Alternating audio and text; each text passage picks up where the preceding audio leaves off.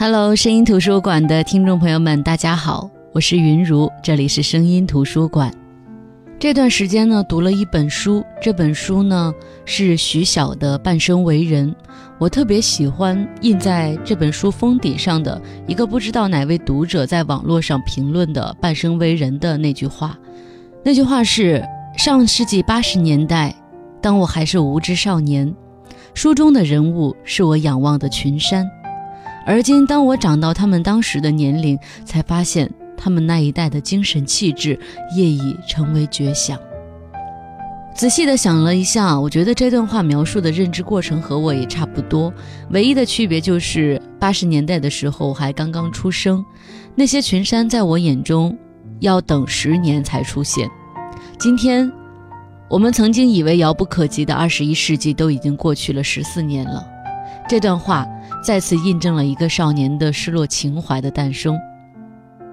那么，更多的区别可能就是我也明白了，也许十年之后、二十年之后，今天的小屁孩们也会怀念九十年代的绝响，二十一世纪零零年代的绝响。那么，无论幸或是不幸，一代代的人终究都是时代和社会的产物，他们随着那个岁月而生。虽然时代变了，但是他们还是给我们留下了值得我们珍贵的东西。那今天声音图书馆就跟大家分享这本书徐晓的《半生为人》。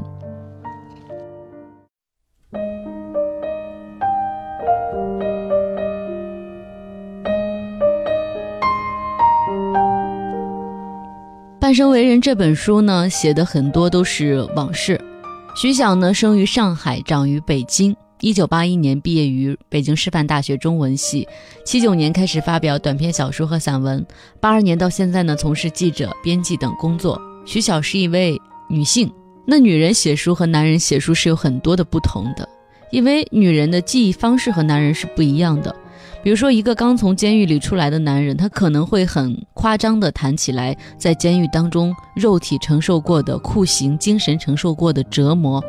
他可能会故作胸怀大度、开通，把牢中的生活形容成像在度假、像在旅游。但是他们说起牢狱，大概不会像作者徐晓那样说到监狱窗口的那块布，说它旧的不知道是什么颜色。那么女人的记忆方式就是这样，经常会跳过这种宏大的叙事，而是直接从很多细节切入事物的质地，或者说是本色。徐晓呢，就是以这样的切入方式来勾勒他八十年代的往事，在他传神的笔下呢，已经混入了迷茫岁月河谷当中被历史所遗忘的那些面孔，一个个被掸掉时间厚厚的灰尘。比如说这里边的人物周梅英、赵一凡、刘宇、陈佳明、陆焕星等等，这些曾经用一己之力推动过历史的，如今重新站在我们面前的这些人，都在他的笔下。一一呈现出来，说他们推动过历史，有人可能会觉得这话说的有点过了。他们是谁，我都不知道。但是从根本上来说，我也相信我们每一个人都是历史的创造者。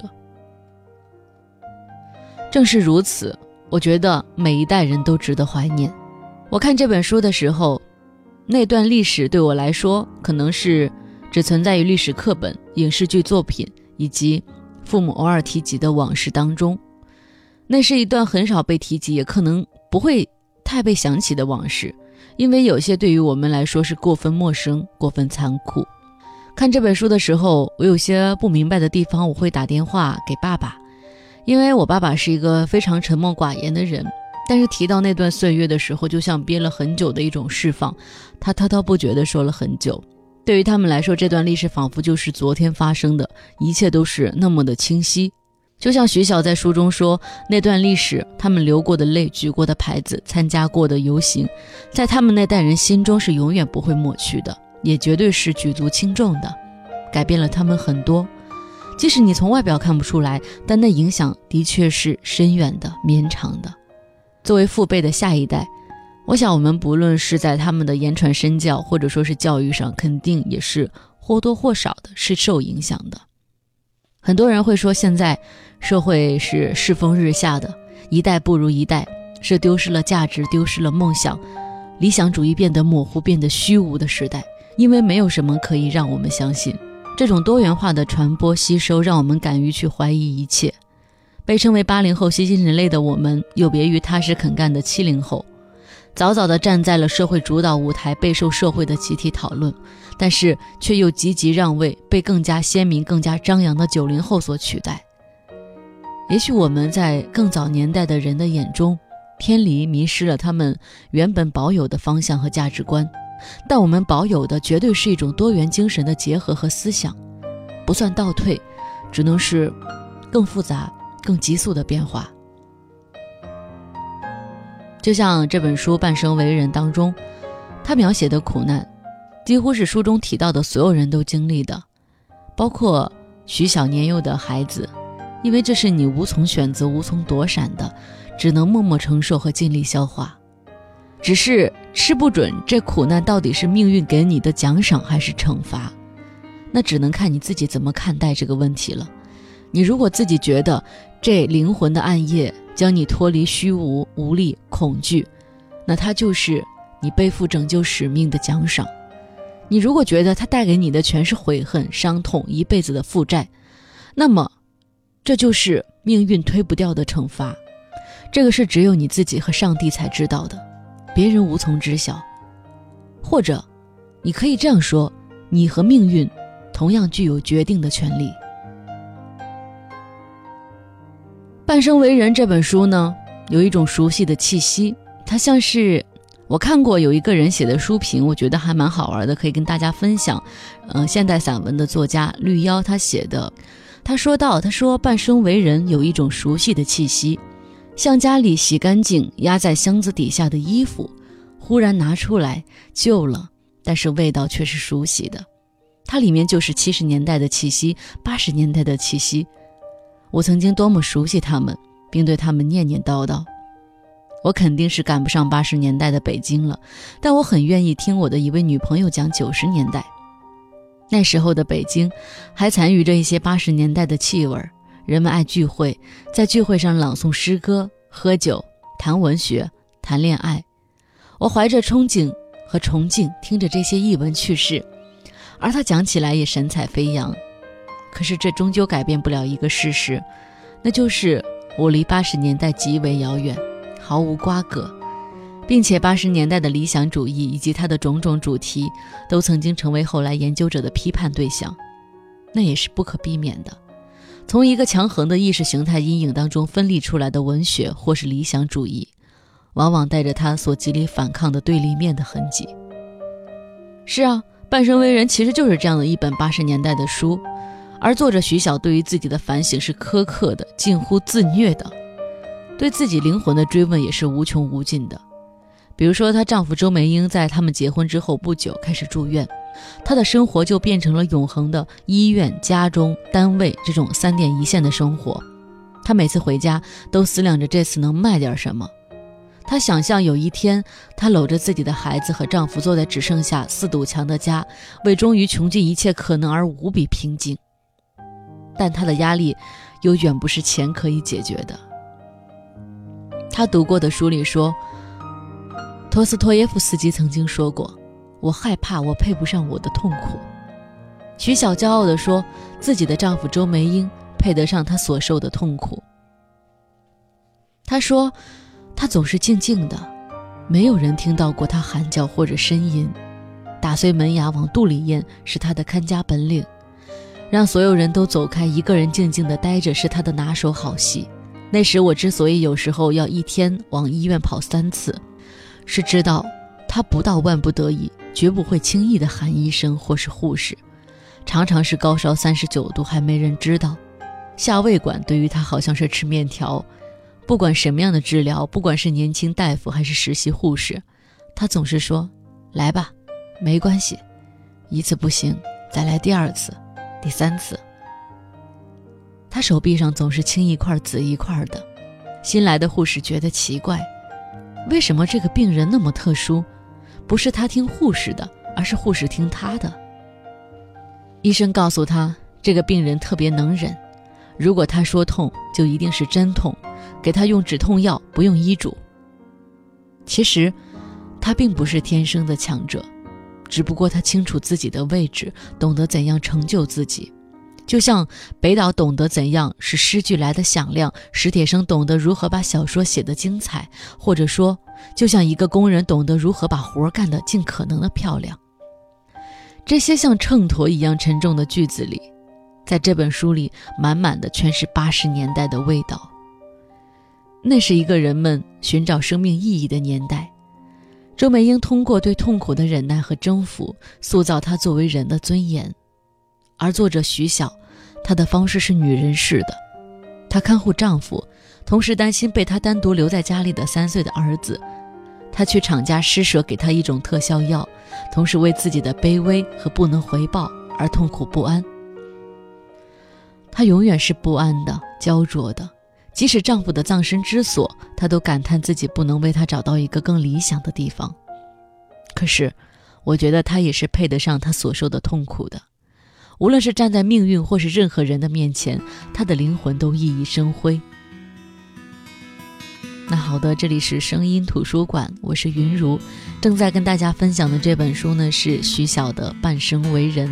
接下来呢，我们先来听一首歌曲，是是韩红在我是歌手上一期的比赛当中唱的那首《梨花又开放》。相信这首歌曲结合着这本书，会让你想到徐晓描写的那些人和那个年代的那些故事。好的歌曲之后呢，我们接着回到声音图书馆，一起分享徐晓的这本书《半生为人》。重返了故乡，梨花又开放，找到了，我一腔衷肠。小村一切都依然，树下空荡荡。开满梨花的树下，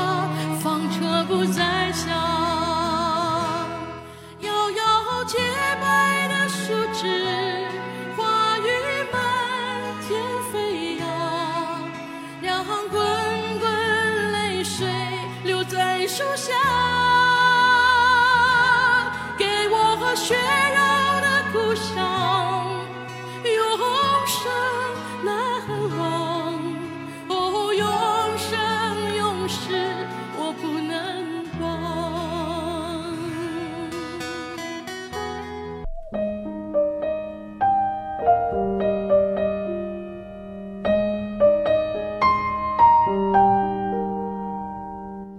好的，欢迎回来，这里是声音图书馆，我是云如。我们今天正在分享的这本书呢，是徐晓的《半生为人》。徐晓说：“也许命运最终是对一切人都是平等的，他绝对不会把你承受不了的东西强加给你。既然强加给你了，他知道你绝对配得上你所受的痛苦。”那在这里呢，我想跟大家分享我读这本书。最感动的，也是很多读者引起共鸣的一篇散文，叫《永远的五月》。我跟大家分享这中间的一段文字。这篇文章的名字叫《永远的五月》。深秋，我终于为丈夫选定了一块墓地，陵园位于北京的西山，背面是满山黄芦，四周是苍松和翠柏，酱紫和墨绿色把气氛点染得凝重而清远。同去的朋友都认为这地方不错，我说：“那就定了吧。”我知道这不符合他的心愿。生前，梅英表示希望安葬在一棵树下，那应该是一棵国槐，朴素而安详，低垂着树冠，春天开着一串串形不着、味不香、不登大雅之堂的白色小花。如果我的居室在一座四合院，我一定会种上一棵国槐，把它安葬在树下。浇水、剪枝，一年年的看着它长得高大粗壮起来，直到我老，直到我死。然而，这样的一个简单的愿望，在如今已经成为死者的奢侈。那么，就把遗憾再留一次给自己吧。我在心里说：“梅英，对不起。”人活在世上，到底需要承受多少遗憾才算了结呢？活着。就一定会有明天，有下次，有弥补的机会和方式。死了，给活着的人留下的只有遗憾，切肤的遗憾。然而，我必须跨越生与死，男人与女人，过去与现在的界限，重新翻阅他人生的全文，咀嚼它，品味它，不管那会使我怎样的痛苦和心酸，除了面对，我别无选择。这是一个男人能够留给一个女人的全部财富，这是一个父亲能够留给一个儿子的真正遗产。和周美英第一次见面是在北岛家，那是一九七八年的冬天。他在西单墙看到了第一期《今天》，留下了自己的姓名和地址，还四处游说，约来了许多他的朋友。那天除了北岛，我谁也不认识。以后我们就经常在七十六号《今天》的编辑部见面。他几乎每天下了班都去。他话少，使人感到深不可测。那时候大家都穷，没有钱下饭馆。记得最清楚的是，有一次我骑车去七十六号，路过胡同口的一家小饭馆，饭馆的灯光昏暗，昏暗的灯光下，一个戴着眼镜的瘦个儿把粮票凑到眼前，用大拇指一张一张捻着数。我觉得眼熟，捏了闸仔细看，原来是老木头，正用大家一两二两凑起来的粮票买烧饼。老木头是赵振开的外号，北岛是赵振开的笔名。老周去了常常买些切面，当时挂面是每斤两毛六，切面是每斤一毛五，省下一毛一再加一分钱，可以买三个一两一个的芝麻烧饼，或者买两个二两一个的大火烧。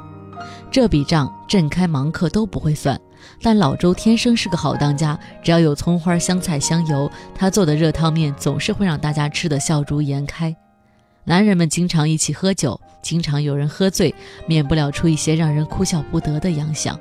他的酒量和北岛、芒克、黄瑞、黑大春这伙人相比并不逊色，但他从不喝醉。和许多号称酒鬼、酒圣、酒仙的在一起，他也从来没有醉过，总是像个老大哥扮演收拾残局的角色，然后把喝醉的人送回家，或者是坐在马路边上听酒后真言、酒后胡语，直到深夜。我清楚地记得，那是一个星期天的下午。那些日子，每个星期天，我们都到七十六号去印刷装订我们的杂志。条件虽然艰苦，做自己喜欢的事儿，大家都觉得神圣。傍晚，我们再转移到赵南家去聚会。来人不管是否相互认识，都可以在那里朗诵自己创作的小说、诗歌、剧本，有时候也读名著。在那里，我读到了叶夫图申科、帕斯的诗，知道了法国女作家玛格丽特·杜拉的名字，并因为她的短篇小说《琴声如诉》而对她崇拜备至。那个星期天的午后，阳光淡淡的、懒懒的，被七十六号凌乱破败的院子分割得支离破碎。他站在午后的阳光下，细长的腿由于内八字脚而略微有点弯曲。脚下是一双旧的、没有一点光泽的皮鞋，下巴的胡子长长的，一副不修边幅的样子。当时他在和谁说话，说什么我已经记不得，但我记得他的姿势和表情，两臂抱在胸前，冷峻若有所思，这是他的常态。在他死后这些漫长的日日夜夜当中，我曾经竭力回忆我们相识以来共同度过的日子。有许多细枝末节都淡忘了，唯有他的形象、姿势、动作、表情会从记忆当中凸显出来，挥之不去。有时候不经意的时候，他会突然向我走来，推着那辆叮当乱响的破车，慢悠悠地向我走来，挎着那个破旧的黄书包，一肩高一肩低地向我走来，穿着那件草绿派克式的大衣，步履沉重地向我走来，冷峻。而若有所思，我能感觉到他的目光、他的呼吸，甚至他的气味。那种感觉是无法形容的。每当这个时候，我会反省以往，把“绝望”这个词使用的太轻率。就是那个星期天，他站在午后的阳光下，就在午后的那一瞬间，我产生了一个奇怪的念头。如果我愿意，他一定会爱上我，我一定能让他爱上我。这个念头使我得意，更使我吃惊，因为当时我正另有所爱，他也正在被大家说服着成全另一个女孩的恋情。更何况大家私下里还在议论关于他曾经因为恋爱而自杀过的传奇故事。几年以后，我们才真正恋爱，又过了几年，我们才结婚生子。经历了爱的幸福和与之俱来的恐惧，经历了生的期待和与此相伴的死的绝望。而这一切，都始于那个周日的午后，始于偶然回首的一个瞬间，他那冷峻而若有所思的样子，对于一个女孩的触动。一个男人的吸引力是微妙的。一次，我和画家素宪庭从外地出差返京，他去火车站接我，握手寒暄之后，很快便分手了。后来，我和素宪庭成了朋友，他对我说：“你的男朋友真棒，是个了不起的男人。”我当时吃惊地说：“你们只有一面之交啊，你怎么断定他很棒呢？”以后十几年，他们几乎没有交往。听说他去世，苏宪庭说：“老周可是个好人，葬礼我一定得参加。”我想，这只是一种印象，一种艺术家夸大了的直觉。但是，一个男人，他之所以引人注目，必有原因，肯定不是衣着，不是相貌。一个三十多岁的男人，他的分量。他的独特，肯定别有原因。那刚才分享的文字呢，也只是《半生为人》这本书里的一篇散文《永远的五月》当中的一段文字。其实从这段文字当中呢，我们既可以了解作者徐晓的笔锋以及他独特的描述事物的方式，当然也可以体会到这中间对于自己和丈夫之间点滴感情的回顾。